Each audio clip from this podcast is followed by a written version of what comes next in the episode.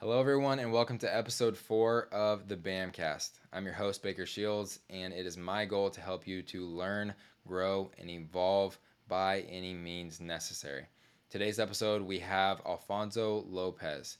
Expect to learn about his journey losing over 100 pounds and competing in a bodybuilding show, how he played an instrumental role in two wildly successful startups in the health and fitness and nutrition space, and a ton more about self improvement bodybuilding, mindset, development, how you can kind of just get better in all areas of life. He is an absolute quote fiend, and it was great um, for me. From my perspective, it was extremely fun to just go back and forth with him on our quotes and just kind of talk about the topic of self development altogether.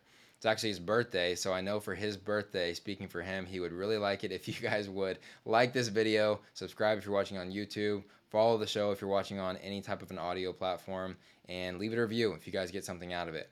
Without further ado, let's hop right in. All right, Alfonso Lopez. What's up, brother? What's up, man? How are you? I am good. Happy freaking birthday. As of the day we're recording this, it is your 26th birthday. How do you feel? Uh, I feel older. I definitely Yeah. feel like as you get older, like you pass 25, it's just, I don't like calling it downhill, but like each birthday just isn't like this major celebration, I feel Yeah. Yeah. Um, so I'm just kind of like, oh yeah, another day. And everyone's texting me, which I'm really grateful for, but it's just like another Yeah. day.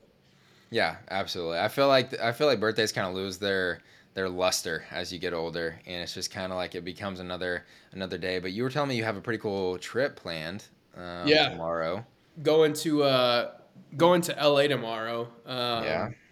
Had a random plane ticket I needed to use uh, that I, I had a plane ticket that I had last year that I canceled the trip on because a buddy was no longer going to be there, and I needed to use it before the end of the year. So LA just kind of came to mind. Plus the plane chick, the plane, the total cost of the flight was pretty cheap compared to other areas. So I was just like, Yeah. I'm just gonna take advantage of this and then go from there. So don't even have my Airbnb picked out yet. We're just kind of winging it. Awesome.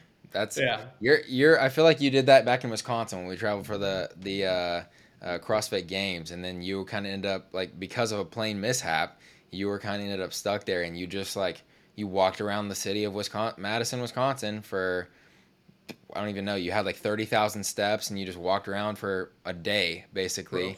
Four but hours. you're just like that's that takes a certain level of just like self confidence and just curiosity and everything just to be like, yeah, I'm just gonna go on my own and go explore and have fun. Yeah, I think that's uh, not necessarily story of my life, but I definitely take that approach to a lot of things. So Yeah, it just kind of is what it is. I, I like. I like uncertainty, so it, it's cool. yeah, 100. Okay, well, I kind of want to go into, if it's cool with you, uh, a little bit about our story, right? Kind of how we met, um, and then we can kind of talk about everything that you're you got going on. Um, but I don't know if you remember this, but I remember specifically from my perspective the day that we met. It was at Kaizen, the Yeah. gym in Norman, Oklahoma. Um, you were you were you had a booth set up for Triad. You were doing Mhm. supplement samples, Yeah, and you kind of like I, I remember saying hi and kind of like talking like a little bit of small talk, and then you. The thing that stood out to me, and then I'll, why I remember that day so clearly, is you said something to me about my apparel brand that I had ran like four years prior, um, that I started like in high school. And you're like, you're you're the guy that owned All Glory Apparel, right? And I was like, yeah. Like I've never been recognized for that. Like I, that was such a that that venture was honestly like such a flop for me that I was just like, whoa, wow, like I can't believe you know that. Yeah, my name's Bakker. And then we just kind of met. And uh, do you remember that at all?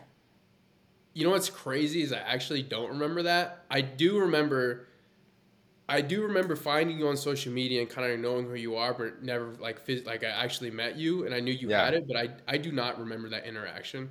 Yeah, I remember it so clearly just because it's like I had been recognized not like from from, from other things, right? Like friends of friends and stuff like that, but that was such a specific thing that I was like, how in the world does this guy know that I did that? Um, so that always stuck out to me. But I from literally day one, like you and I, I feel like I've always been able to connect on the areas of entrepreneurship and self improvement Mhm. and it's always been kind of just this unspoken. We've gotten a lot closer, I feel like, over the last year, year and a half. Mhm. But it's always been kind of this unspoken thing where it's you know, we send each other something or a podcast here and there or or a quote or something and, and so i think it's going to be really cool to kind of talk through everything that you've accomplished because i honestly don't know a ton um, outside of, of what we've talked about with with your story uh, and we did a group call for the BAMN Coalition where you came on as a guest speaker and people loved it. And everyone even said, like, you guys should start a podcast together. So I hopefully people enjoy yeah. this one to that same level.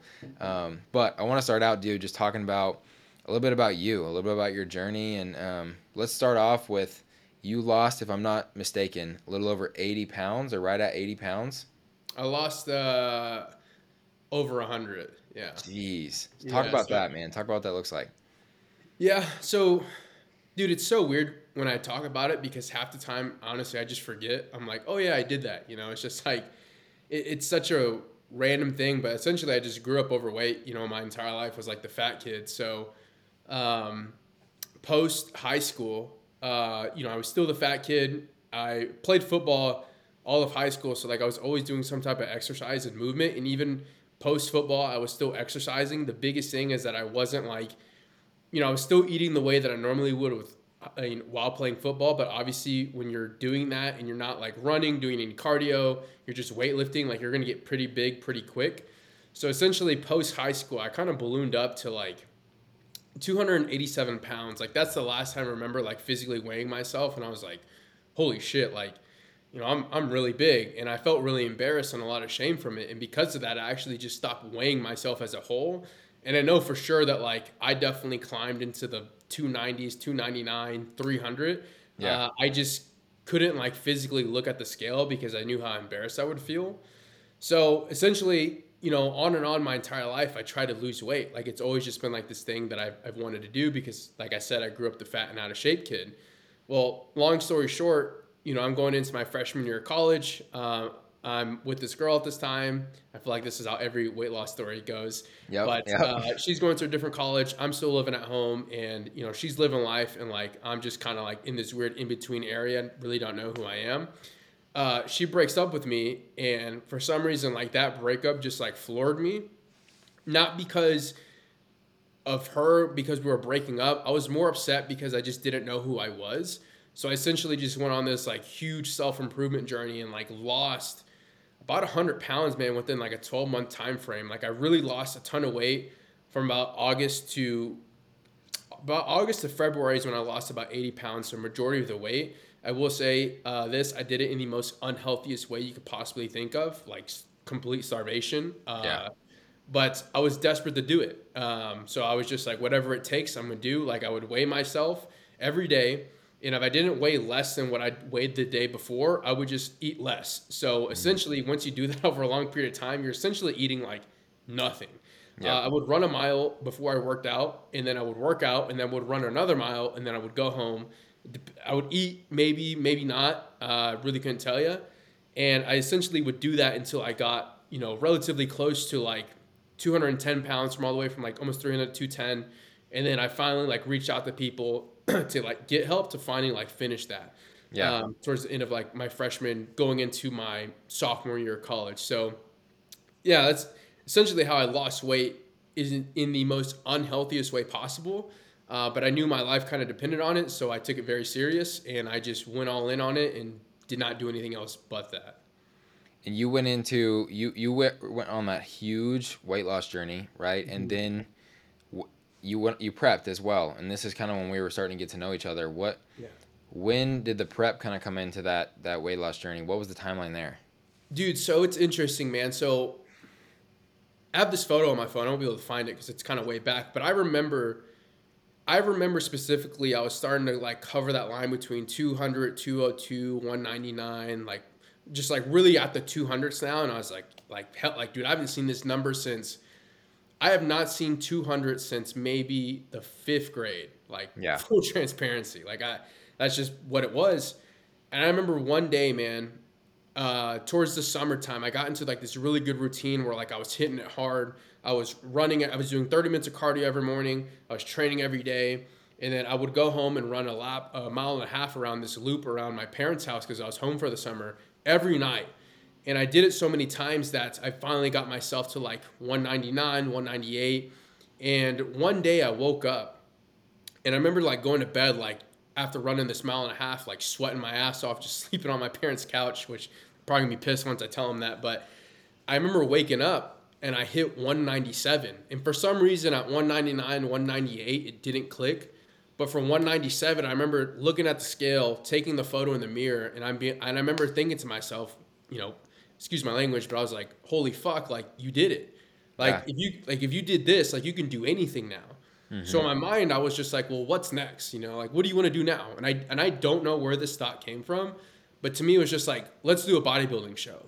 Like it just sounded like so intriguing. So uh, I told my mom for some reason I was like, I'm gonna do a bodybuilding show now. She was like, well, go and do it. So I definitely, you know, thought I was gonna compete like later that year, which was in 2018 or maybe 2017. 2017, I believe, is when it was.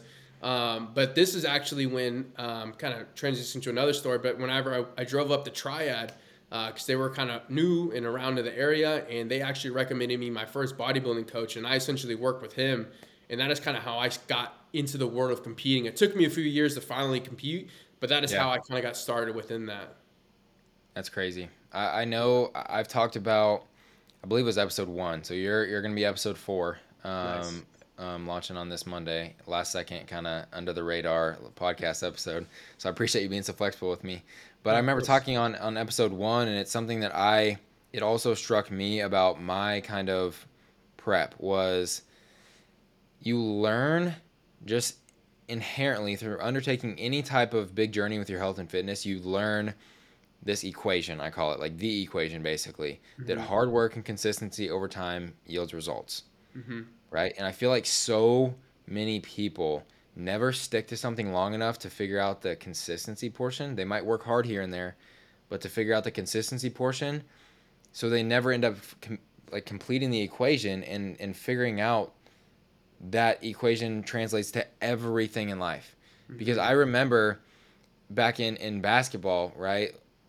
I was always training for basketball. Like I was doing the extra lifting workouts. I was writing programming, basketball programming for my teammates and, and doing all my own. I was getting up at 5 a.m. every morning in high school and going and getting shots up before most of the people in the entire high school were even awake yet, like including the staff, you know, because I had a key to the gym.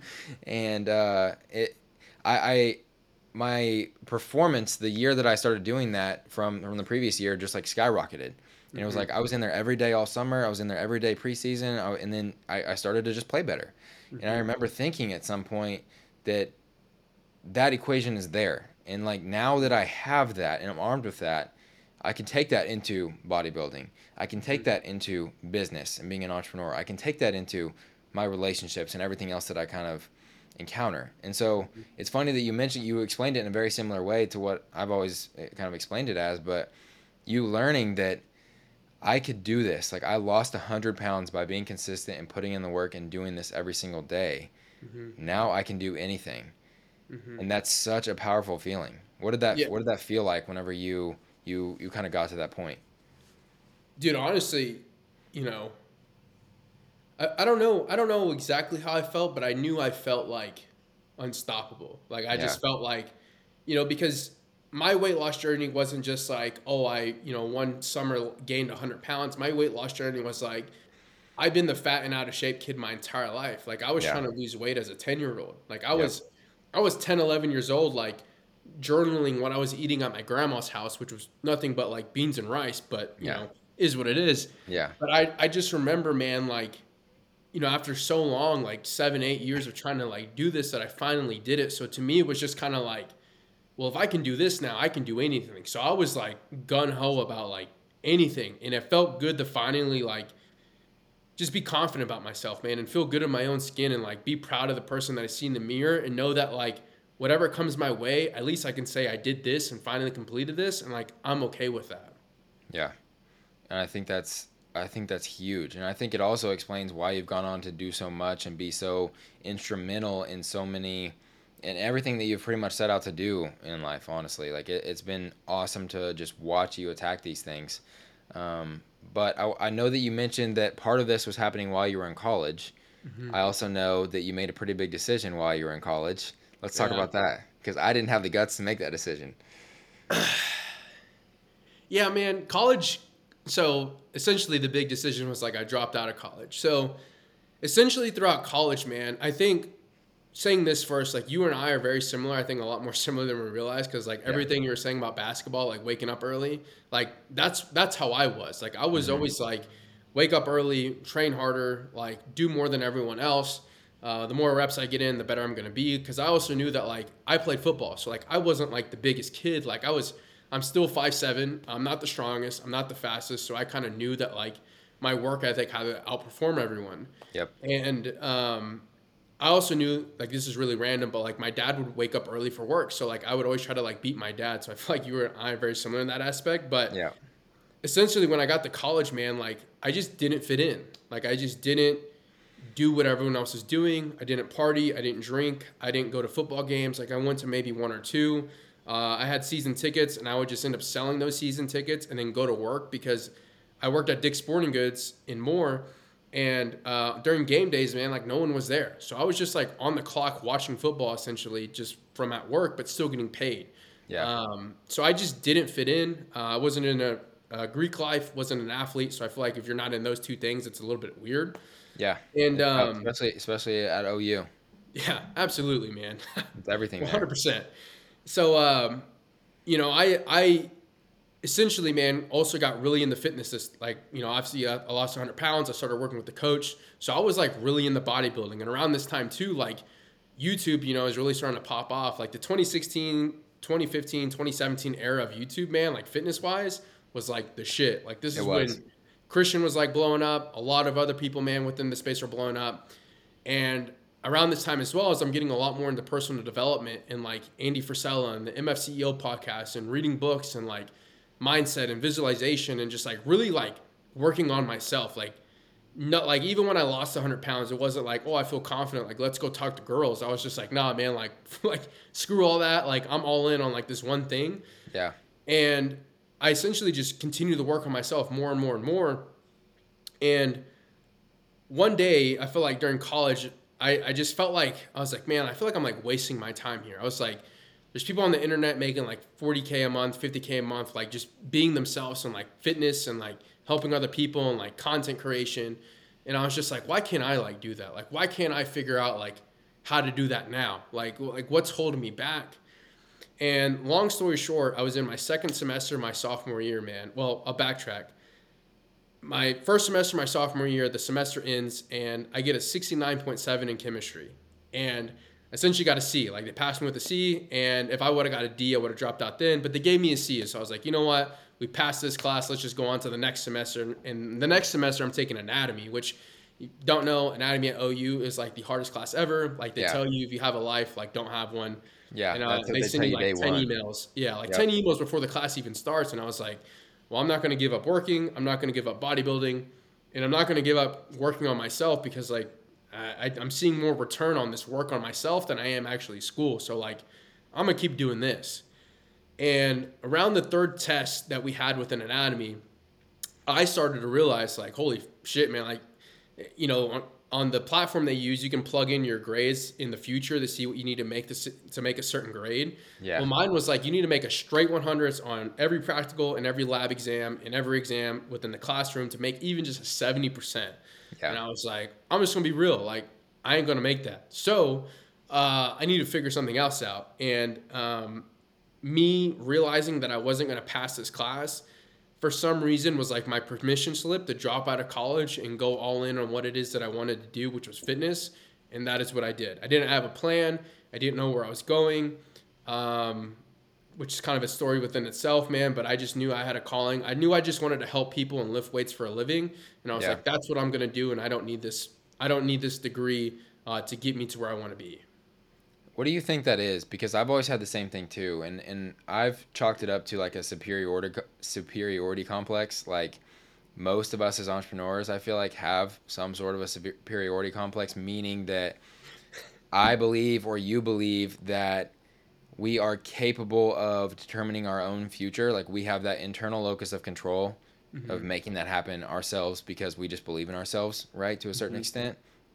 But also, I if I'm being honest with myself, I have an internal belief that like I can accomplish this. I don't have the same belief in in in all other people.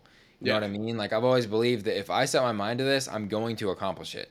Right? Absolutely. So so I don't necessarily oh I'm not very risk averse, right? Because I always believe my parachute's me. I'm the I'm the X factor. You know what I mean? And like what you're describing is that. It's like I I'm gonna go all in in this thing and, you know, screw whatever could happen in the future. Like I I can make this happen. And I'm gonna make this big risk right now because I just know I'm gonna be able to do it. And you've done it, right? And and and I've done it to this maybe not great, right? But we've we've done it to this point. We're here. You know what I mean? Um, so what do you think that is that makes makes us risk averse? Do you think it's a superiority complex, or or what's your take on that? Man, that's an interesting one because I don't know because I've had it like my entire life. Like it's always just been like I've always even even when I didn't have confidence in myself and like this belief, you know, when I was the fat and out of shape kid, I always just felt like I was an underdog and like I was willing to outwork everyone. I was willing Yeah. to do more than everyone. I was willing to, you know, get in more reps and be where other people weren't and like I I just always knew that I was willing to bet on myself and I would always knew that I would have faith and that God would lead me to where I needed to be and that things would turn out in my favor. Like I've always, you know, you kind of touched on like me being a big quote guy, and it's like I, I am without a doubt, you know, a big quote guy. And one quote that comes to mind quite a bit is like, "If God is for you, then like who can be against you?" I'm pretty sure Yeah. that's in the Bible. So I always just had that mindset, man, and I was just like that was always giving me the confidence and belief to go out and do these things because if not, if I didn't have that, then I, I probably wouldn't have done those things. Yeah. And I think honestly that was what gave me in the opposite perspective, that gave me the the permission, right, to stay in school. Mm-hmm. Because I for whatever reason, my brain just worked in the way where it was if I had to figure out an entire class 3 days before the final just to get like an A or a B, I I could do that, which gave me the permission to slack off and not really care about school, but it also didn't give me enough of a, a pain point, right, to be like, I'm out of this, I'm done. Because it was like, why, like, I just got to get a couple more A's and then I'm out, right? Like, it, it's, it, it's such a, I don't know, it's, I, I was a world class procrastinator, I can tell you that much. Um, and it, it gave me, but it also made me crave stimulation elsewhere. It made me crave, like, how can I ch- truly challenge myself? Because this isn't doing it for me, Mhm. right? And I remember thinking in a lot of my entrepreneurship classes, being an entrepreneurship major, like I'm learning all these things that we're talking about in class theoretically. I'm learning them on a real, you know, points and or uh, checks and balances sheets. Like I'm really doing this accounting wise for myself, right? Mhm. Like I'm doing, I'm going through profit and loss statements and trying to figure out how I can make my ads perform better. Like I'm, I've done, I'm doing all of these things at a small Mhm. scale, albeit, right? But like I'm learning this through through doing it myself, and that's that's fun because I'm actually risking real world money. Like I'm risking my own time, my own efforts. I'm, I'm doing all this in in just the perspective of like we're talking about it theoretically here, which is like all fine and dandy, and you can learn some stuff from that. But like in my perspective, I was just like, why should I even care about the theoretical side of things when I can learn more doing this every night? So it's I don't know. It's it's a weird kind of concept. No, and, and dude, there's a lot of truth to that, man, because, you know, I'm just gonna be honest, like I was listening to Andy Frisella, you know, at 18 years old, and Yep. I was doing the things that he was saying and seeing more of a return on investment than I was like in school. So, Yeah. you know, a big issue that I had, man, like this is just an example, is that I was the extremely shy, introverted kid. Like I didn't have confidence. And one day, my dad like one day my dad like ripped me a new one essentially. He was like, "Hey, bro, like if you don't get over the shyness and this introvert, like it's gonna fucking kill you." And I was just Yeah. You know, and I will say like me and my dad have this interesting relationship where like he'll say something to me and I take it extremely personal, but like in a Yeah. good way where I'm like, "Who's this guy I think he's talking to?" And I remember listening to Andy Frisella and him giving like examples of how to like build your confidence when it comes to talking to people Mm-hmm. and different key points to do and different steps. And I would work, I was working at Dick's Sporting Goods and I was like, you know, on my weight loss journey, on this mental journey and like learning these things. And I would do things that he said that would help me, you know, be more confident with speaking to people. I would take more customers. You know, if I was going to the bathroom, I would, if I saw a customer, I would ask them if they needed anything. And i continue to build the skill and I actually continue to see like a return on investment. Like I'm getting paid more now. Uh, I'm getting random tips from people that you know help me out. A hundred bucks every once in a while goes a long ways, and I just felt like man, I was learning more just by doing things and actually being in the arena instead of just like reading a book. Like Yeah. instead of just like looking at a theory, I was actually learning information and doing something with it. And that's also just how I learn. Like you were talking about school. Like I'm not I've, I've never been the best at school. Like I've always struggled with school. Uh, in the eighth grade, I had a fourth grade reading level. I almost failed the seventh grade. Uh, I skated by in high school, did not try. Uh, I made a 20 on my ACT, maybe a 21. Uh, the only reason why I got into college is because my girlfriend at the time did my essay for me. If it wasn't for her, I wouldn't have gotten in. And even when I did get in, I was on like academic probation. So it's Yeah. like I've never have been a sit down and learn like that. I've always been sit down and like do things with my hands, get feedback, and then go from there. Yeah. So it's all about like how do you learn, and that's just kind of like the way that I've always have learned.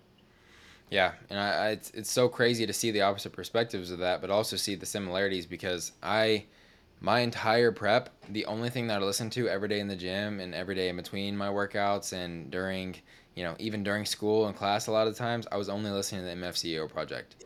like I probably listened to all 300 and whatever it was, 70 episodes over the course of my seven month prep um, Yeah. for my bodybuilding show, and and Well- that, that's where I was learning a ton of my stuff too.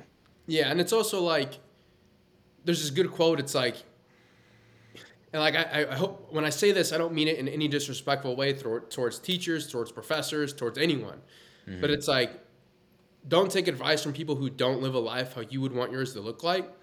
So I remember just sitting in this classroom and I was like, man, this teacher doesn't even like he's not teaching me the things that I actually want to know. So like why am I even here? Like I had a I had an econ professor that would constantly come in stone, talk about how much he hated his life and how he didn't want to be here. And I was like, why the fuck am I learning from this guy? Yeah. And he is, doesn't even want to be here. Like it just didn't make sense to me. And I just started to like scratch my head more and more. And it's like, why don't I go learn from someone like Andy on that podcast, which was great, and actually do stuff and actually see an, a return instead of just like sitting in this classroom because it's just not how I learn. Yeah. Okay. Um, we talked about you you starting out at Dick's Sporting Goods. I know from there you kind of transitioned into what you've already mentioned, Triad, right? And you know it's crazy to see what Kevin and Thomas and all those Yeah. guys have built, um, and Anthony, and it's been awesome to watch. But you were very instrumental in the in the beginning of that Yeah. whole community and and just empire that it kind of has become now. Talk about talk about your experience there. Uh, For those of you guys that don't know, Triad is a is a supplement store, and now it's a chain technically in um, Oklahoma, so Yeah. in the, the greater OK, OKC, Yukon, um, Edmond area. Yeah, dude, they're uh they're crushing, man, and like that entire venture, man, was like one of the wildest times in my life. I, I can't lie, it was was by far one of the funnest times in my life as well. I'm not saying I don't have fun now, man, but when you're 20, 21, 22, just working with a group of 20 year olds, like trying to get a business off the ground, it is by far like one of the funnest times and also the most stressful times. Yeah, Um, but overall, man, like my time there was just like amazing. Like I, I have two regrets when it comes to triad. One, I wish I would have went harder, and two, I would have. I wish I would have enjoyed it more. And the reason why I say that is because I was going as hard as I could, but since there was like no guaranteed of success, it, I felt like I was very scared and timid at times. So like I was like really nervous. And what I mean by I wish I would have enjoyed it more, since we didn't know that we would eventually get it running the way that it needed to, it was really hard to like enjoy the moments because there was like no guarantee. Like every day was like work, work, work some more, go do this thing, no take no days off. Like you're working six, seven days a week minimum. You're always on social media. So I, I just had this thing where like, man, I wish I would have enjoyed that time a lot more because with that group of guys, man, especially in the beginning, it was just so special. It was just such a close knit group of guys just trying to make something happen. Yeah. That it, it, it, you know, looking back, I just wish I would have been like, damn, like stoke this in because it's not going to be like this forever. yeah. And so you came in. You were employee number what? Technically number two. There was a guy there before, but uh, he didn't work out. So Gotcha. I you were came employee in, number number two, yeah, and you were around at the very very beginning where it was literally it was so it was you and Kevin, right? it was me, Kevin, and Trace. Um, Kevin Kevin wasn't even paying himself, and I was a part time employee, and we could barely pay me. So Yeah, it's insane. And now they've got three locations. hmm And yeah, they got three, dude, and they got a supplement brand that's crushing too. So it's like Yeah. I, it makes me happy just to see the progression within that company. And it, and another thing that makes me happy is like going to Kevin's house because I Mhm. know how much work he's had to put in. Like Kevin truly taught me what it took to win, and I used to think that dude was crazy and was like a robot, but it, it is what was required in order to even get the business off the ground. Mhm. So everything, man, I, I take away is still a lot of the things that he taught me to this day, and I still use them, and I, I'm forever grateful for him and, and the things that he's done. Yeah, and, and he is an absolute killer. Um, how do you pronounce his last name? Wilhite? Will Height. Okay, we want to make sure I give him a proper shout out. So Kevin Wilhite is who we're talking about, guys. He's Um, he's got his own podcast, and, and the dude is crushing it. But he, I know he talks about. I've heard him talk a lot about you and how instrumental you were in that phase of the business and just getting it up off the ground and, and making things go. Yeah. Um, Did I ever from- tell you? Did I ever tell you how I got that job though? maybe I don't. I don't know. Uh, sent an you- email. No, I tell me about it. So, this this is a story. Okay. So one day, man, this is around, this is about maybe a month and a half before I was gonna drop out of college. So maybe I still have the email on file too. Like I, sometimes I even go look, I look back and I look at it. And Yeah. one day during the library, man, I was studying. Around this time, I kind of was kind of tired of school. Like I knew anatomy was gonna whoop my ass, and I was just like, man, like I got to figure something out. So one day I'm sitting in the library and I'm scrolling through my phone. I remember scrolling through Instagram and I run by Triad and I see that they're hiring employees. Like Mhm. not like they made a post like, "Hey, we're hiring," but they had hired two guys. And I thought to myself, well, if they're hiring employees, like that must mean that they're doing really well. So I was like, man, like this is a perfect time to like maybe shoot them an email and be like, hey, man, like, have you guys ever thought about opening a location in Norman? So I remember sitting down and I'm typing out this email and I'm like, hey, man, it's this kid. You know, you guys helped me like lose 100 pounds. Like you guys have like really changed the trajectory of my life because through there I actually found Andy Frisella through First Form. Yeah. So like that was how I found the podcast. Uh, they gave me some nutritional advice, man, that really helped me out towards the end of my weight loss journey. That really set me up for success, and they had just you know really made a big impact on my life. Uh, especially Kevin and like one of the previous, um, one of the original group of owners, uh, Vincent, and I'm sitting there typing up this email like, hey, I haven't been there in a while because I'm in Norman and they're in North Oklahoma City, essentially Edmond, about an hour away. And I'm typing out this email and I say, hey, if you guys ever think about opening a store in Norman, like let me know. I would love to help in any type of way. Even if you need help with the first location, like let me know. I'm always available to help out because I knew where those guys came from. I knew their background. I kind of knew their history of where they were before. So I understood like it was a very, very valuable opportunity. Um, long story short, about a month later, I decided to drop out of college, and I was like, I'm just, you know, I'm done with college. I, I don't know what I'm gonna do, but I'm gonna go figure it out. And Yeah. you know, whenever I dropped out of college, my parents made this agreement, like, hey, if you drop out, like you're done, like we're cutting you off, not like, like talking wise, but like financially, like you got to Yeah. figure it on your own. And I was like, oh shit, like I don't, I don't know what I'm gonna do. Uh, end up taking this job pulling parts, um, for like car parts. It was like this massive warehouse, and um, I essentially worked there the first day. I hate it. I'm like, I don't even know what I'm doing. Like, I don't know how I got here. I had to leave Dick's Sporting Goods in order to take this job because it was a full time job, and I was like, I'm just gonna take this job, get back on my feet, and then go from there. Second day comes, and I completely hate it. Uh, just want to like cry because I'm like, how the hell did I end up here, right? I Yeah. went from like being in college with all my friends and like living this college lifestyle, like to my degree, to like just working a full time job in a blink of an eye. I get to the third day, and I have this like mental breakdown within like uh, the middle of the warehouse, like by myself, where no one can see me, and I'm just like crying. And I was like, man, God, like all I wanted to do was like lift weights and help other people, you know, like wasn't trying to do anything crazy. Uh, I definitely should have came up with a plan, but I just didn't know. And I said, Yeah. I said, hey God, if you give me a chance, like I promise to do something good with it. Like I promise, if, I'll tell everyone about your goodness. I promise, I tell everyone about your grace. Like just give me a chance. And on the third day after we closed, I remember just like texting my boss, which I shouldn't have done. Uh, and I just told him like, hey man, I quit. You know, uh, I can't do this. Like this is just not for me. I definitely should have asked for a do- job description. It was a family member's, sort of like a friend, or don't know how to explain it, but it was through a family member that how I got the job. Gotcha. And I had to text my boss, my boss back at Dick's Sporting Goods, like, "Hey, can you guys rehire me?" Because I would only had been gone for like four days, and he was like, "Yeah, bro, like, well, he didn't text me back that night, but the next day. And as I'm leaving the job from Oklahoma City to Norman, I remember just like crying. And for some reason, I don't remember. The, I don't know why I remember this part of the story. I remember um, listening to this podcast from Ed Mylett called "Unlocking Your Success Code." It's a really good podcast that I think everyone should listen to. Yeah. And I remember it saying like him saying like, "Hey, everything in your life is a direct reflection of your thinking.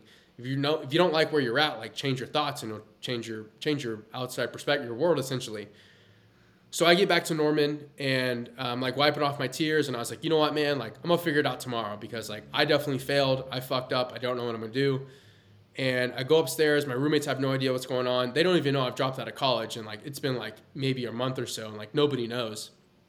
And I'm making dinner, and they're all like having a good time, and I get this like Facebook ping, like a like ping, and I was like, man, like who messages me? Because like I normally like never get Facebook messages. Yeah, yeah, yeah. And uh, it's Kevin and he was like, "Hey, buddy, have you checked your email?"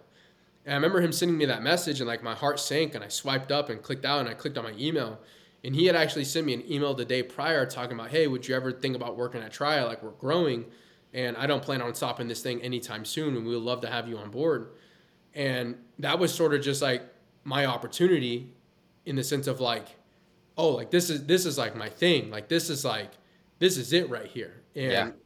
Ever since then, you know, I, I I took the job and um, I worked there for two years. And two and a half years later, man, in that email, I talked about opening a store in Norman.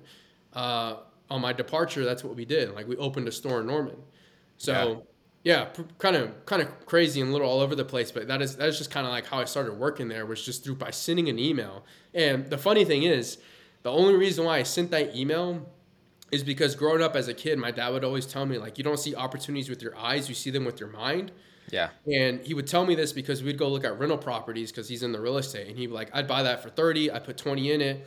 Uh, the equity would go up and I'd take that cash out and then go buy two more homes. And I was like, I remember being a kid and being like, what is this dude even talking about? Like, yeah, yeah. Five, yeah, five, seven years old. And I was like, I was definitely like, this fucking guy's crazy. But yeah, it's something that always stuck with me. And it's the only reason why I decided to send that email because I understood where Kevin was from and where Triad, where it essentially originated from. And I was like, dude, I got to get it with these people because these people know what they're doing. They know how to help people. And if anything as well, like I'm a 20 year old kid and like I don't have any responsibilities and college, college will always be there. So like this yeah. is a time that I go for it now. And like, that's what I did. That's so insane. Yeah, I didn't know that story. Um, and I didn't know that there was, that you ever worked anywhere else, right? Besides, um, you know, I, I, know at some point you mentioned Dick's Sporting Goods, but I didn't know that there was like a an in between, and then like a hey, can I come back to Dick's, and then this whole thing kind of just dropped on your lap, which is which is crazy. And but it goes back to the not being risk averse, right? Like you you just took leaps, and and a lot of people don't, and you never know what could have happened. Like if you'd never sent that email, what would your life look like? You know what I mean? Absolutely. Which is insane to think about, because yeah. Triad led into Pride Foods, um, which mm-hmm. I kind of want to kind of hop into next. You and you and Sean. Yeah, man. So then, you know, even going back into like the the jumping thing, it's like, man, I left Triad. I, I left Triad at a very high note in my life. I guess you could yeah. say, not like the peak because it's never the case, but it was a very high note for me. We had just opened Norman. Uh, I had just competed. I just had like this big release. I was doing real. I was doing really well financially, just like as a 22 year old kid. And I was like on top of the world. And I kind of knew in the back of my head that uh, there would be another opportunity after Triad because I actually put in about a four month notice, just like out of respect, because we were also building out the Norman location. A lot of people don't know that. Yeah. Um, but I essentially helped build that out and I would departure after. And as I was doing that, I remember thinking to myself, like, this is another weird thing, but I remember thinking to myself, like, man, I wonder if Sean from Pride Foods would ever let me work the event for free so that way I can travel, meet more people, network, like just grow. Uh, because I understood the pool that Pride Foods had as it was just getting started. Like I'd be able to like really not just benefit like myself, but I would also be able to help him. And um, essentially, 30 days after like leaving Try, like Sean hit me up on my 23rd birthday and was like, "Hey, what do you think about coming on board?"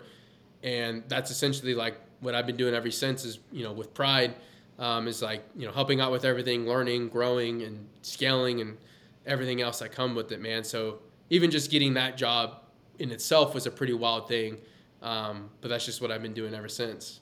Yeah, and you you basically I can't remember what the time period was, but you started with with him, Mhm. and then it was like COVID hit, and there was nothing in the warehouse because everything was sold out for like months, like pretty much right after signing on with them, right?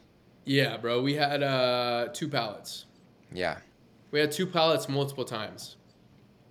and that was the it's something that people don't think about a lot. I've only been in a scenario like that once or twice in business, but it was almost a situation where it's like too fast of growth to where it almost cannibalizes your business because you put yourself in a, a bind of where people are expecting you to be able to put keep up with, you know, unlimited demand or people are you know you, you could be like a flash in the pan thing because then people real think that you just closed down because everything's like just down for months Yeah. so talk about you you join pride and then what happens like what started you you show up to like work day one and then what what were the events from there because i remember you guys told us about this in wisconsin Fuck, man.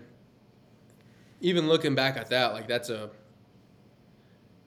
Dude, I remember just getting there and like I'm just packing orders. Right, I started out as a part-time employee as well, like nothing too crazy, and I'm packing orders. Like everything is you know relatively easy. Like he actually just restocked, I think maybe the week before, so like it was a big restock, so everything was back, and we're selling through product. I'm packing orders, and for some reason, dude, this is such a random thing. But we start doing, we rent out the other side of the warehouse. So we have this side and then we have this side. We rent out this other side and we start doing fulfillment for HD Muscle. So we start shipping out HD Muscle's product. We start working with them on a, a handshake agreement, man, just like out of left field. And this is when I come on full time. So I'm essentially doing packing for Pride Foods and I'm doing packing for HD Muscle.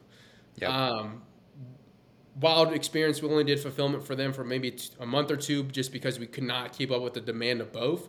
It just, it Mhm. also just the logistics weren't worked out correctly, so it's kind of a shit show in a way. But it was a Yeah. great learning lesson, man. Like I learned I, that two month period, I learned so much about shipping supplements that like I would have never learned unless I did it myself. yeah So we finally get past that. And then now around this time, we're starting to like, I'm pretty sure we're starting to dwindle in inventory. So like we're running out of stock, we're running out of stock, we're running out of stock.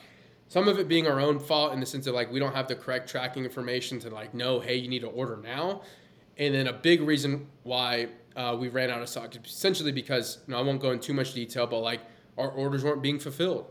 Uh, our orders weren't being, you know, put on the line to be ran. So then we weren't receiving any product. So then we're just selling whatever product we have. And then lo and behold, you get down to two pallets of strawberry banana, which aren't even like the most popular flavor, and people are buying it. But at the same time, it's like, oh shit, we don't have any product. And we're told, hey, we'll get product next week. We'll get product next week. We'll get product next week. Product doesn't show up for four months. It's like, what the fuck? And Yeah. then it finally shows up, and then, you know, you sell through. And then I'm pretty sure we've repeated that cycle again you did i remember yeah yeah. Then we did that again, and we finally got product in, and then we sell through that. And it's like we kind of introduced some new things within the brand as well, like the Pride Crispy bars and then almond butters. And it's like we have all this different stuff going on, but like everything is just kind of all over the place because if you run out of inventory for your business, you're essentially just running out of money. Like you're burning money by not having product in stock. So we were essentially burning money for like a really long time. I don't know the, the degree to it because I don't handle that side of the, the business. yeah Um, but we were just like burning money. And from my perspective, I'm just gonna be honest, I was just sitting in the warehouse like, man, I don't know what's going on. Like I just didn't fucking know like what was going on. I was just kind of like everything seems to be going all right. You know, we maybe have 20 orders throughout the day. Like that's good. You know, I don't I don't see a lot of things, so I don't know. So I was just kind of like working there, but also like trying to do my stuff as well. So it was it was an interesting time to like be in, um, and it's just crazy, man. Like it, it's it's been a wild ride. yeah, hundred percent. And I remember you you guys telling us a lot of the stuff that I, I didn't know at the time. Um, whenever we were we traveled all for those of you guys that didn't don't know, Addison, my sister and I um, from episode three, we traveled with Alfonso and Sean, um, the owner of Pride Foods, to the CrossFit Games in Madison, Wisconsin, and worked that event for seven days straight. And uh, you guys fun. filled this in. Yeah, it was a blast. Uh, we were we were completely um, delusional by the end of that, but it was it was a blast. Uh, but it was a it was an awesome experience, and, and to get to just be around you guys and see the brand and see the inner workings and hear you guys' story, I thought was extremely cool. You alluded to your own stuff that you've been working on that whole time. Yeah. Let's talk about your apparel brand. Let's work. Yeah, so uh, dude, let's let's work is is uh essentially in 2020 I started to coach people and I had this random idea for having t-shirts made and I started I wanted like each client that came on board to like receive a t-shirt. Like I thought it was a really cool thing. I said hashtag Yeah. let's work. And I was like, dope man, like, you know, let's let's start selling t-shirts. So I, I started out with one T-shirt, and I started with I think I actually started with three, gave those out, and there was kind of like a demand for them. So then, you know, three three three T-shirts essentially turned into five, five turned into 15, 15 turned into 30, 30 turned into 50, 50 turned into 100. And lo and behold, before you know it, in the beginning of 2020, I just start slinging T-shirts. Um, ran a pre-order for the first one. I remember, you know, running pre-orders through Venmo, and for 15 bucks a shirt, I made like $800, and I felt like the richest kid in the world at 20, 2022. And um, it was the first time I also like ever some essentially like made my own money, so I just felt fucking cool. Yeah. Uh, ended up running another pre-order and running up for like twelve hundred dollars, and I essentially just kept running pre-orders and like stacking cash on top of it each other. And I was also in prep, so I knew with me being in prep that one I was going to be extremely disciplined, and two I was going to have a lot of eyeballs on me because I knew it was a time in my life to go extremely hard. Around this time as well, it was you know the pandemic, so I also knew that everyone was like foot wasn't on the gas, and I was like, oh Yeah. yeah, like I'm going all in. Like this is the Yeah. time where most people are shutting down. Like if anything, the playing field right now is extremely even. So I'm just gonna go all in for the kill and figure it out. And essentially, I just started selling more and more T-shirts. I started having more and more drops, and I started to have a lot more success for it, success with it. Like I will say, like when I competed, I had a really big drop, and like it was the first time in my life, you know, where I ever saw, you know, ten thousand dollars in my bank account. You know, as a 22 year old man, like that was a lot of money for me, considering Absolutely. in February, I was paying for food with gas and quarters. So like to me, it was like a, a big deal. And you know, I will say when you're that young and you don't know what to do, you definitely blow the money. But that's besides. Yeah. the point. Yeah. Yeah. um, I just started selling T-shirts, man, and uh, at the time that I had this big release, I also left Triad, so I kind of like jumped all into this thing, which is kind of, you know, if you see a theme here, it's like my personality. I'm just like Yeah. all in. I'll figure it out. Like I don't care. And um, essentially, man, just been like slanging merch ever since then. You know, it definitely it's been a journey. It has taught me a lot about myself. Um, yeah, it, it has taught me a lot about myself. Like business uh, will teach you more about yourself than probably anything else in this entire world, and it taught me a lot. Yeah. And especially, I mean, ecom is hard.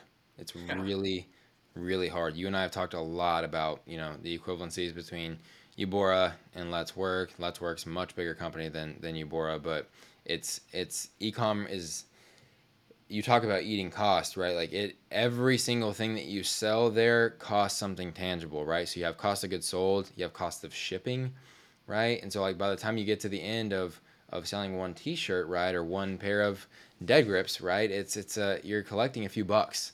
You know what I mean? So like you have to be selling at an unbelievable volume to make it to where you're able to pay yourself consistently, right? To be able to if you know, if you're selling at that volume, you also probably need employees. So you're not going to be the first one that gets paid, right? So like it it goes it's just kind of like an endless cycle and you have to be you have to grow an ecom business to such a big size to for it to be to make sense honestly to like get to for you to continue to put all the time and effort it takes to to run one so i definitely can can uh, uh you know put myself in your shoes and and see how how difficult that is with with an ecom business because it's it's not for the faint of heart for sure I, i'm i'm leaning more towards the the service side of things these days myself Yeah, dude, it's it's interesting too, though, man. Because one, I will say, like you said, Let's Work was bigger than Ubora. Like, I I highly doubt that. We're probably on the same field here, but it's uh, it's interesting when I hear you say ecom because I never think in the sense of like e-commerce. I think in the sense of like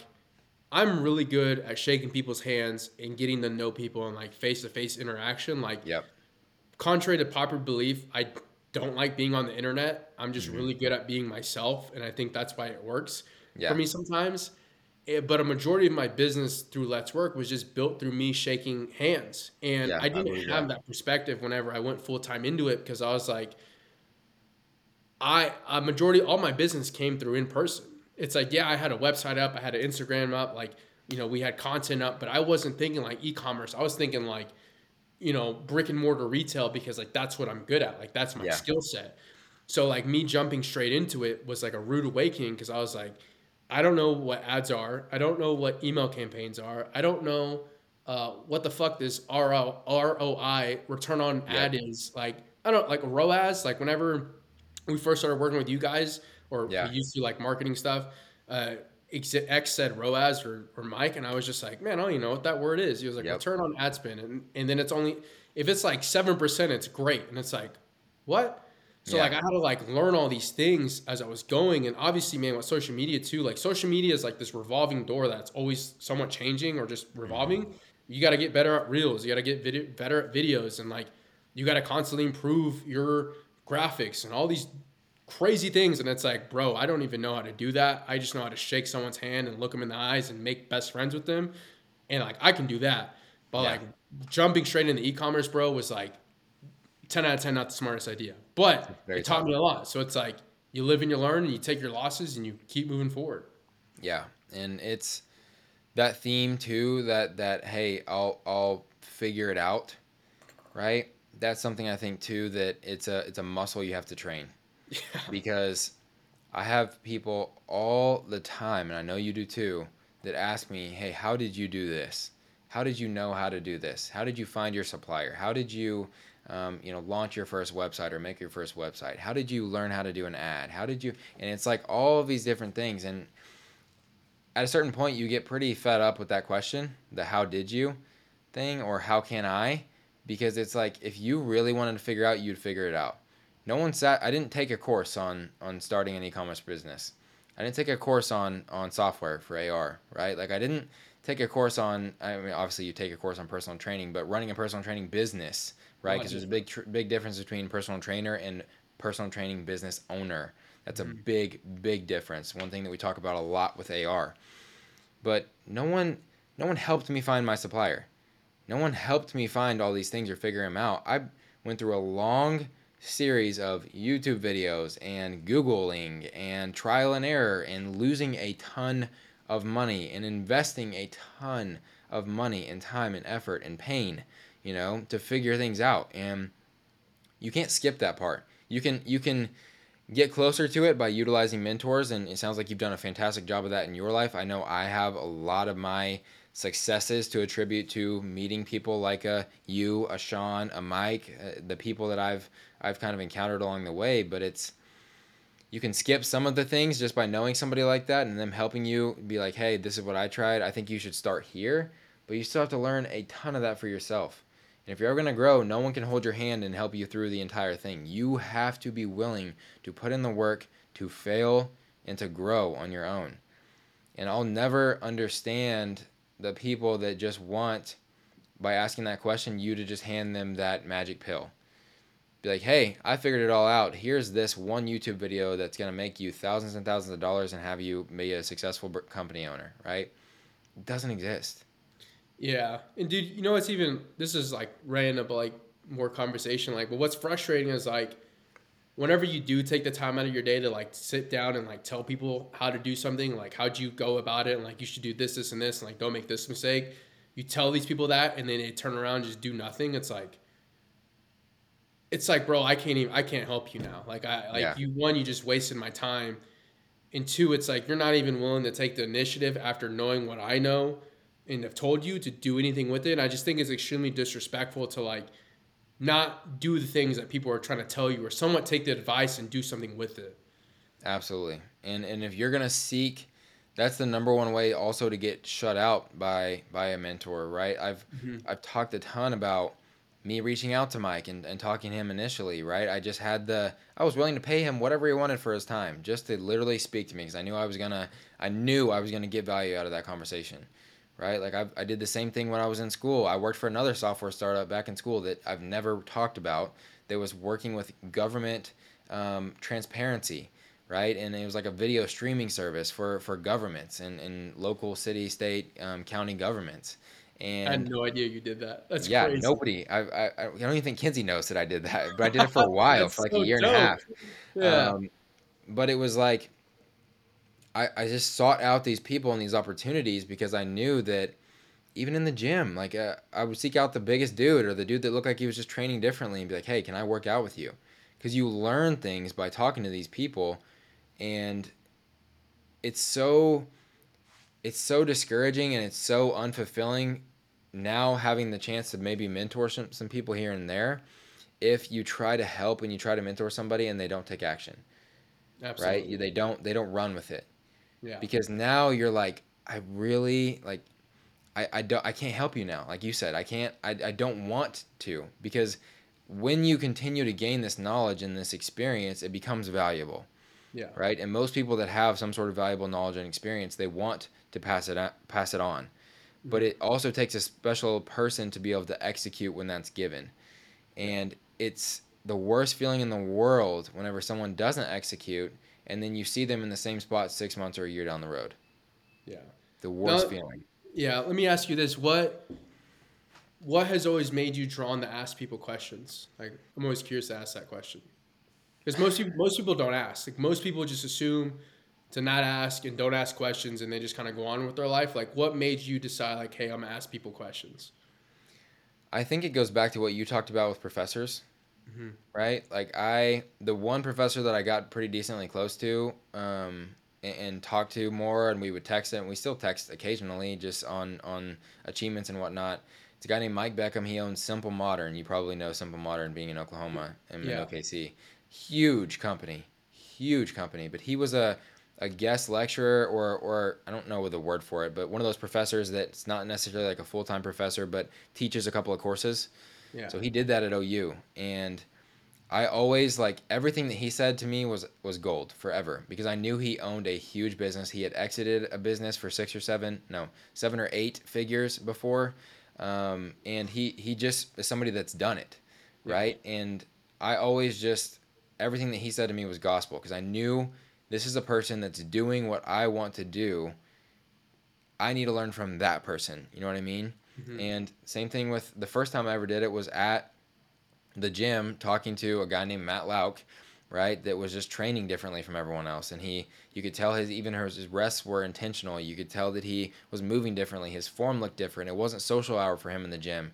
And I asked him to, to work out and see if he would be willing to just let me tag along for a workout. And he, he gave me a time and a date. And I guess most of the time, whenever people would give him, he would give them a time and a date, they wouldn't show up.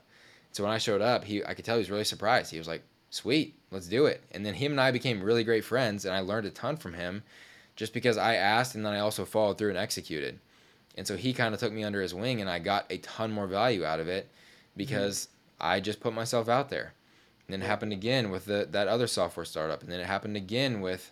Um, you know, Mike, right? Like after Sean said, "Hey, you should talk to this guy. He might be able to help you out."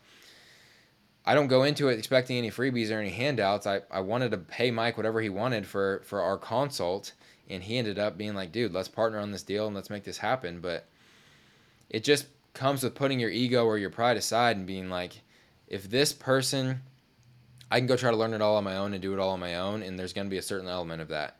But this person's doing what I'm saying that I want to do.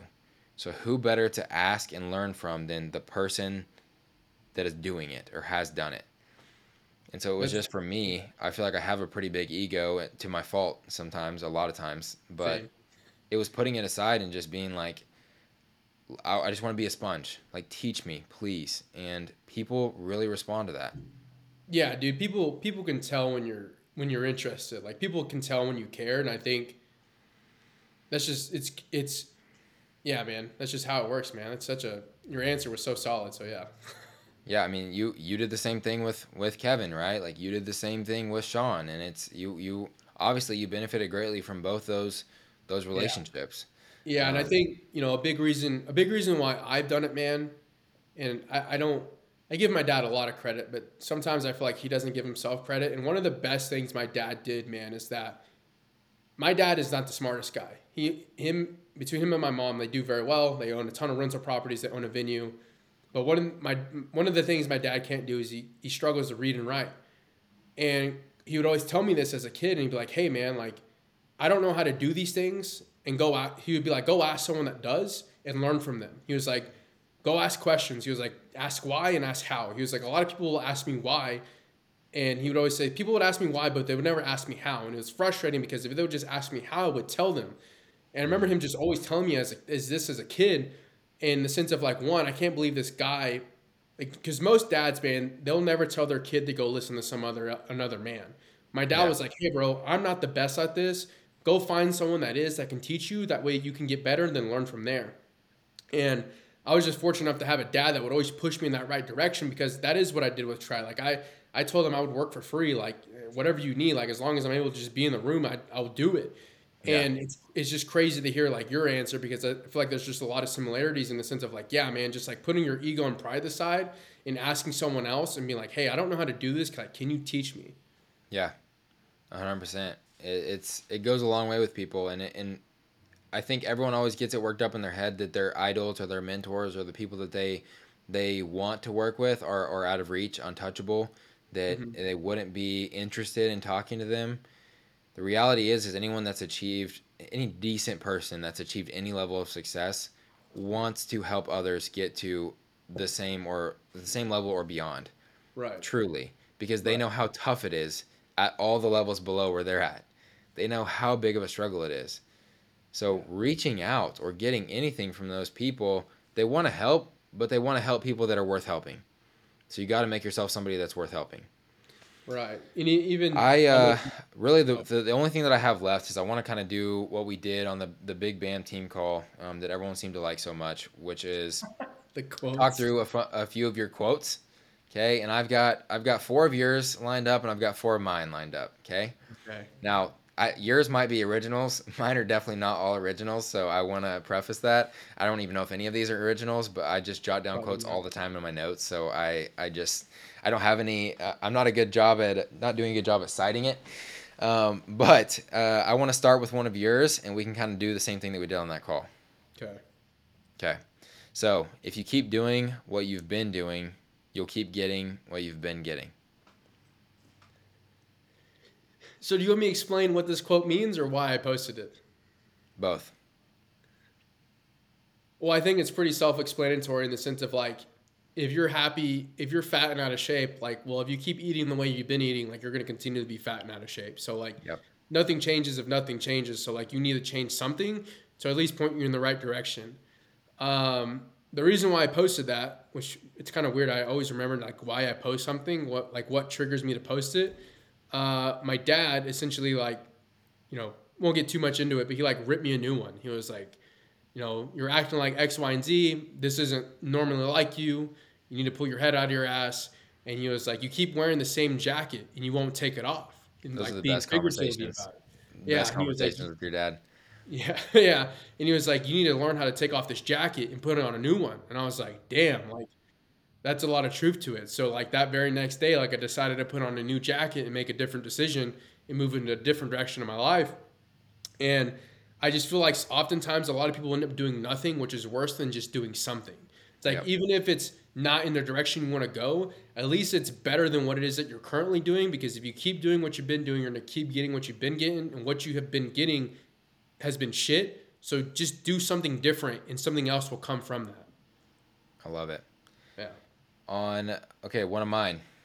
I don't want to be a product of my environment. I want my environment to be a product of me. I'd love to hear your two cents on that because I feel like it's kind of related. Damn, that's a good one. I think, man, that just comes down to like setting the tone. It's like, what, what do you, what will you accept and what will you not accept? And I think eliminating the things in your life that you just won't accept when it comes to your environment and, and being an example of what you will accept. Like I think life is a mirror, it's not a window. So everything that's around you that's within inside of you is nothing but you're allowing. So if you allow that to continue, whether good or bad, like that is it's up to you. Yeah. But what do you what do you think of it though? Because that's a good one. Well, I'm gonna go off on a little rant, and this is gonna be a good clip, I think. All right. so my my opinion on this one is that anyone I think that, that tells you that you can't manifest things in life doesn't believe in in just science really. Because my my parallel to this one is there is study after study after study after study where there's always going to be a control right? And then there's going to be the experiment right? And a lot of times in the control group what do they do? They give that group a placebo right? What happens in most placebo contexts when everyone's been told they're, that they're getting the same thing a, a, a small amount and sometimes a big amount of the same result that they're ch- testing for in the experiment ends up happening because these people think that they're getting this this curing like thing. They they think they're getting this, you know, whether it's creatine and you're looking for muscle growth over time, right? Or whether it's, you know, some some disease that's looking to be cured. Or I saw one the other day on gluten intolerance, right? And they talked about how that gluten intolerance is a is a growing problem in the United States, and they they controlled telling people what um, every, they were having the control and the experiment group both eat gluten, right? Or gluten. They were being told that they were eating gluten, and they all had symptoms of gluten intolerance. And not a single person, right, on the control group had gluten, but they all had the symptoms of gluten intolerance. So, in their mind, just thinking that they were being exposed to this thing caused real physiological effects inside of their body, right? but it also goes for the benefit side. So like if you're being told that you're getting creatine and you think that this is growing, this is helping me, I'm doing this every day, this is going to be awesome, all the the results I'm going to get, you grow muscle at a faster rate than people that are not even thinking about creatine that are not thinking about any of these things. Right. So what that tells me, right? And and maybe I'm a little bit ignorant, but what that tells me is that you the things that you think and the things that you allow inside that rent, right, and headspace inside of your head project into even your physiological effects, but at the very least, they project into your environment. Right. Right. So if you're telling yourself that you're an entrepreneur, you're going to create a huge business, you're going to be successful, you're going to do all these things, what are you looking for all day, every day? You're looking for opportunities to do what an entrepreneur does. You're looking for opportunities to grow as an entrepreneur. You're looking for opportunities to sell and to grow your business. Mm-hmm. You know what I mean? So to me, that quote, I don't want to be a product of my environment. I want my environment to be a product of me. People that are products of their environment, they take everything that's happening externally and they let that affect them. Right? And so now you have zero control. Everything and everyone else outside of you has control of your life. But if you control your environment, right? If that's a product of you, you have all the control in the world. You can do literally anything. You can put yourself anywhere right? It's that external locus of control versus internal locus of control. So that was a lot longer rant than I, I intended it for it to be, but Bro, hopefully that makes sense. You've been practicing that, haven't you? That was I've been thinking about it a lot. Dude, you got to get that off your chest, my guy. I did. I did. that was good. I agree with everything good. you said. Absolutely. Don't be a victim. All right. Yes. All right. Next for you, that which you do not hate, you eventually tolerate. Yeah, I, I this is a little bit of a, a touchy one because I, I, probably won't go into detail like why I posted it, but I just think that it's pretty straight and clear. It's like you get out of life what you're willing to tolerate. So if what you're getting right now, it ties back to the first one. If what you're getting right now isn't what you want, and it's pretty shitty, it's like you need to start doing something different. Like you need to demand more of yourself. You need to be more aggressive. You need to be more vocal. Like you need to do more with your life. Um, to put yourself in a better position so that way you stop getting what it is that you're getting. So, um, I, I don't know. I feel like all the quotes I put are pretty straightforward, and it's like, man, like if you if you hate it, like if how do I explain it? Yeah, I just I don't know, man. It's pretty straightforward. Yeah, if it's a, if it's a minor inconvenience and you don't do something about it, right? Yeah. Most people treat their job for their entire lives as a minor inconvenience. You know what I mean? they don't like it, but they also don't hate it so they keep doing it forever. And then by the end of, you know, age 65, when it's time to retire, they look back and they're like, why? This was not the payoff that I thought it was going to be. Why did I put myself? That wasn't worth it. Yeah. You know what I mean? And and I think it's a powerful quote. It's simply put, like you said, it's pretty self-explanatory. Explanatory, Terry. I don't know why I can't. that doesn't make sense to me right now. Um, yeah. Too many words, but it, it it if you can really internalize that and look at that in your own life, you're like, what am I tolerating right now? What's an, enough of an inconvenience to, to suck and that I should do something about it, but I'm, it's not enough to where I am currently actively doing something about it. Yeah, and I think, man, it, um, one, I'm pretty sure it's a Martin Luther King quote uh, that I definitely stole from. But obviously, you can like take that quote and put it into everyday life where a lot of people tolerate things and behaviors and actions not only from themselves but also other people that they shouldn't tolerate. And it's like the more and more and tolerate that, the more and more you tolerate that, the thicker skin you build towards that. And sometimes it's a good thing, but I feel like a lot of times it's a bad thing because now you're letting these small things slide that shouldn't be sliding. And now you're building somewhat of resentment towards either someone or something when you need to just address the situation as a whole because it pissed you off in the beginning, get it over with, find a solution and a common ground, and then go from there. Yeah, I love it. All right, one of mine don't bleed before you're cut. What does that mean? So, to me, what that means is a lot of times, whether it's a situation that you are, you know, I find this in my own life. If I think that a project is going to be a big, annoying, like huge project, or for instance, getting set up with my my taxes. Every year I get so much anxiety about starting that first text chain with my accountant and figuring out what all I'm going to have to pay and what all this looks like and what all documents I'm going to have to like pull together and like all of that stuff. But it never ends up being as bad as I make it out to be in my head, right? So that would be an example of bleeding before I'm cut. I'm putting this off and I'm avoiding it and I'm not doing anything about it, not taking action on something that isn't really probably gonna even gonna cut me, but it's it's prematurely just guessing that I'm gonna be cut, so I'm gonna go ahead and start bleeding. That's that's that's really good. Like as soon as you started explaining, it, I was like, oh, I get it. I, I say it to myself in a different way, and I'm pretty sure it's like just don't things are never as difficult as they seem. It's like yes. just do the work. It's like we tend to suffer on our own imagination. Where if you would just do what it is that you need to get done, you realize it's not as difficult as it seems. It's kind of like on the rear view, on the what mirror this is to your car. It's like objects in the mirror closer than they appear. It's like well, things aren't as difficult as they appear either. Yes, absolutely. All right, back to you. People care more about how the message is delivered instead of the message itself. Yeah, man, this is this is an interesting one because I feel like a lot of times, I mean, just like the quote goes, people care more about the message instead of the message itself. I have never been someone that has necessarily cared about how the message is delivered. I care more about someone being honest with me and just telling me the truth and what they think instead of beating around the bush. I'm not expecting you to be an asshole. I'm not expecting you to be any type of way towards me, but I am expecting to be honesty. And sometimes that honesty is going to come across as being an ass or just kind of like, you know, getting your shit together. And I feel like sometimes people just care too much about how the message is being delivered that they actually don't hear the message itself. And because of that, they don't ever get better. Like they don't ever make improvements. They don't ever move forward in their life and make progress because they're so caught up in what someone else said instead of actually taking the criticism that they're giving and moving forward with it. So I don't obviously I feel like it, you know we're in an interesting time with our generation in the sense of like you can't say certain things, you can't be a certain way.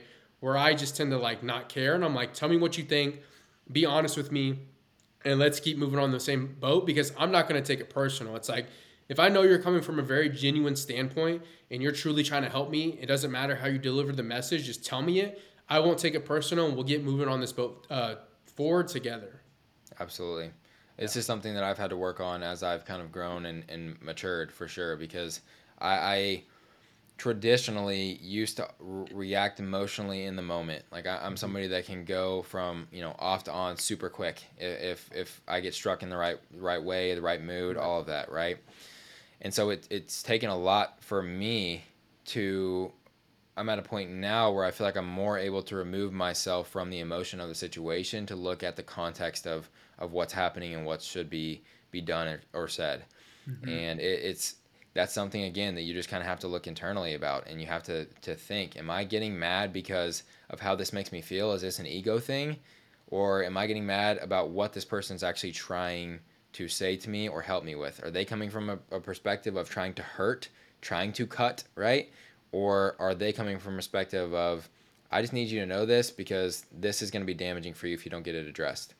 Right. So it's not only that man it's like if if you get that mo in the sense of people can't tell you anything, you get passed up on, you don't get opportunities, and you don't move forward, and like you don't want that. Absolutely.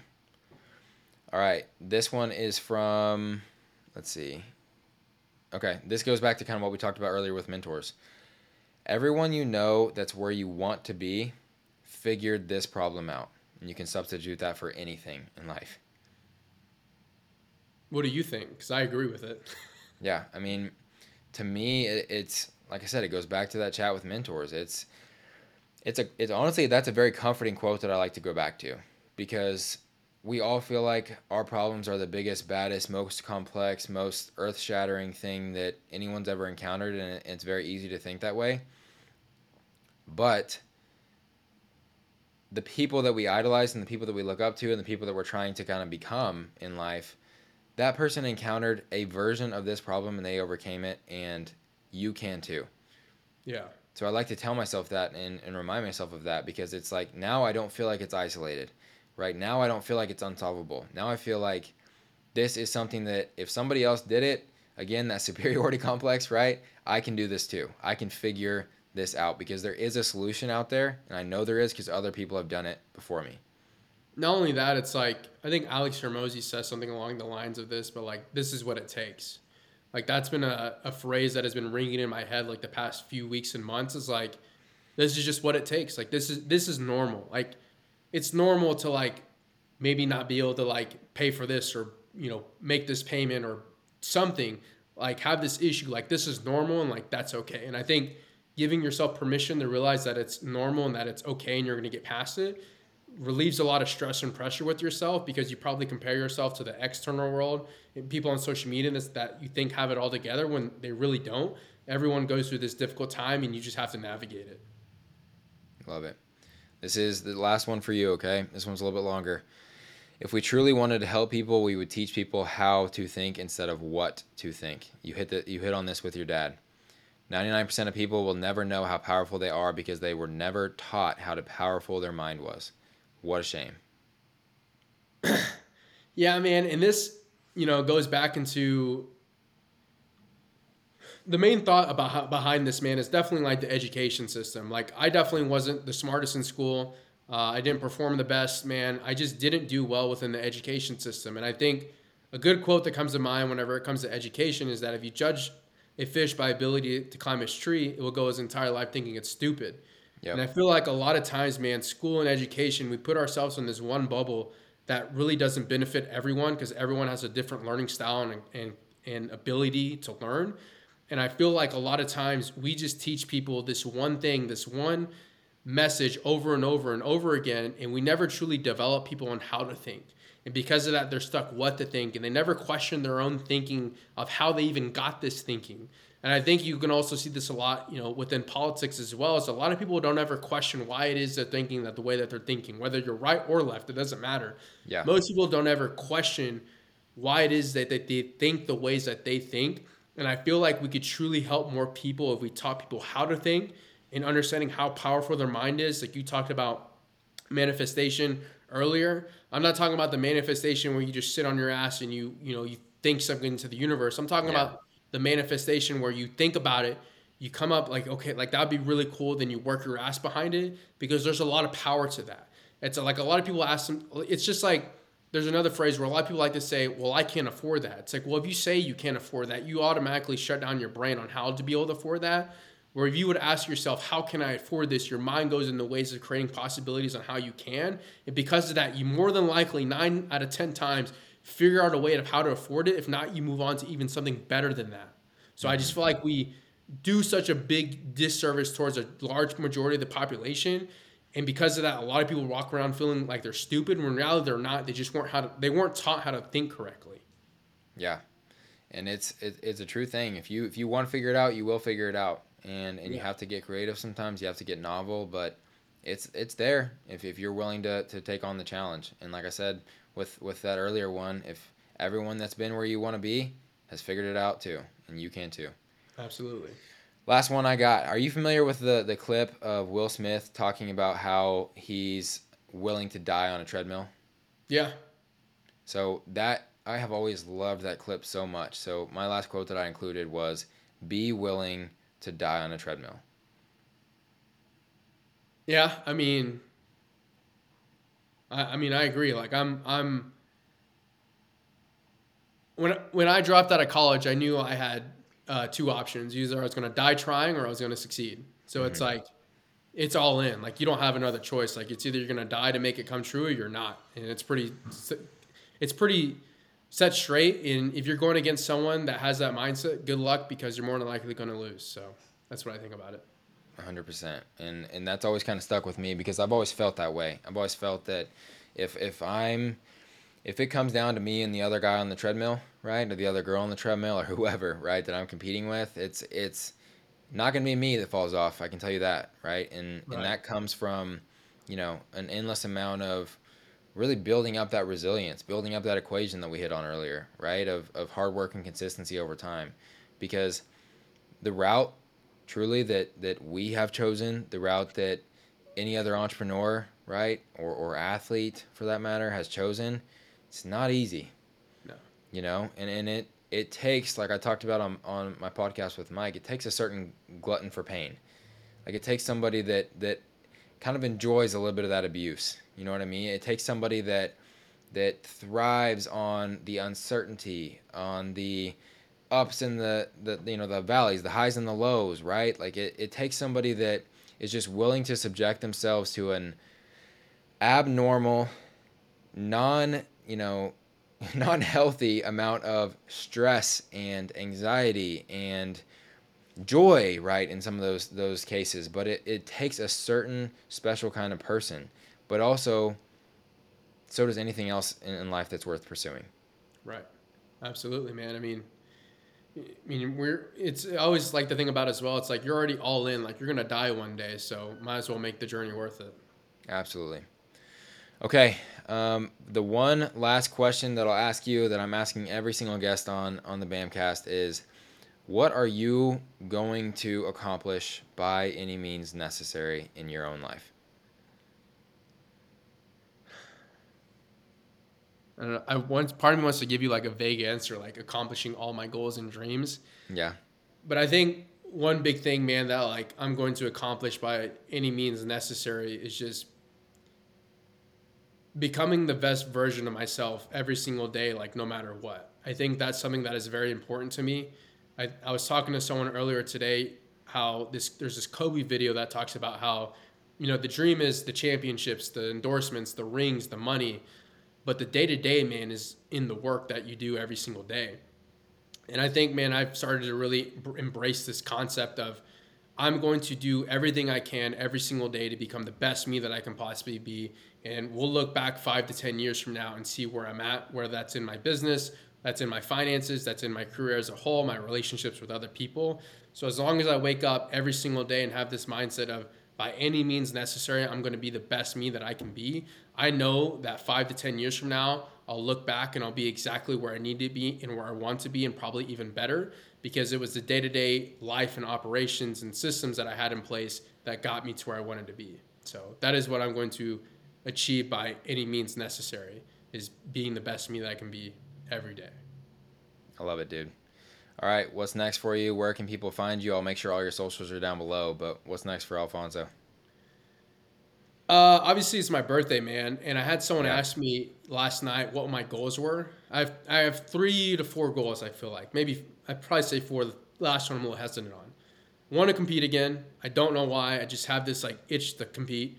It's been on my mind a lot. More, I feel like I'm doing it for the right reasons now. I just I just want to compete. Couldn't tell you why. I just really want to compete. Number two, I want to move. Uh, I've been living in the same house for five years now. I'm extremely grateful to have been living in this house for a while. Just want to new, move, man. I want a new change of scenery. I want a new change of environment. How we touched on earlier about how your environment. I feel like this environment has served me well, but I need to get Yeah. to that next level. So it's like, what environment do I need to put myself in to be that next level? I think maybe Dallas. Maybe maybe maybe down here with me. Oh, why'd you put that into the universe, bro?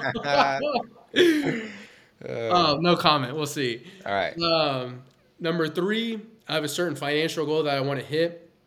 I just feel like if I have this cash on hand, it'll be extremely beneficial just for different opportunities that present itself later down the road. It's been a while since I've had this number in my account, but I just want it to be straight liquid, no attachment to it. It's my money. I can do what I want with it. And number four, man, I want to be more active on social media. Uh, I haven't been as active on social media, mostly because I've, I haven't been in a terrible headspace, but I just haven't had much to say.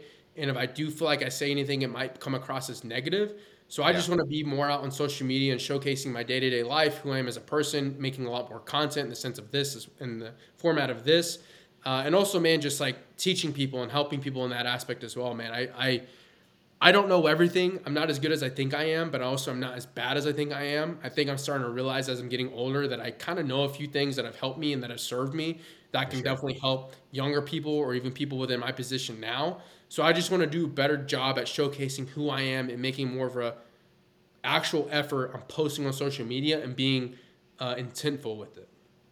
I love it. So yeah, I, and if you want to find me on social media, it's I mean Instagram Alfonso Lopez LL, and that's pretty much where I'm at. Yep, I'll link it down below. Um, but man, I certainly hope you do. I I know we talk pretty frequently, anyways, but I, I love keeping up with you and, and seeing everything that you're doing, man. So I hope uh, I hope you'll let everybody else in in as well to let them follow along with the journey. But I, I appreciate that, man. If anything, thank you for having me on. And uh, you know, we did it on my birthday, but I, I was excited to do it on my birthday one because I get to talk to you like my boy. So I was I was looking forward to it all day, man. Well, I'm, I'm glad. I'm sorry I took up so much of your, your birthday time. Now go have a birthday dinner. Go go yeah. enjoy yourself. It's been an absolute pleasure. Um, I hope you did have a great birthday and love you, man. Always looking up to you, man. And if there's ever anything I can do to, to help you out, you you you know where to find me. Love you too, bro. I'll I'll, uh, I'll talk to you here soon. All right, sounds good, man. Thanks for your time. Of course, bro. See ya.